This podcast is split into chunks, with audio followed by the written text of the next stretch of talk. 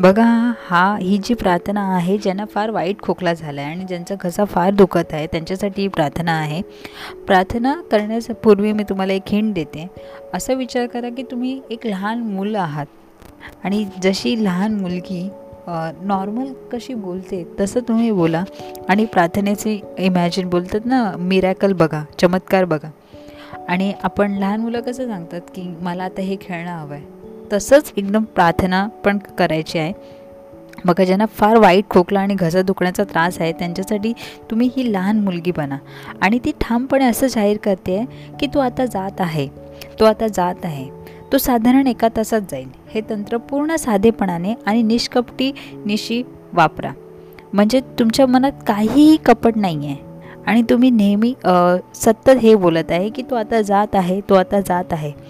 आणि आणि हे तंत्र पूर्णपणे तुमच्यामध्ये बोलतात ना पूर्ण तुमच्या कणाकणांमध्ये हे जाऊन तुमच्या संपूर्ण शरीराचं परिवर्तन घडेल.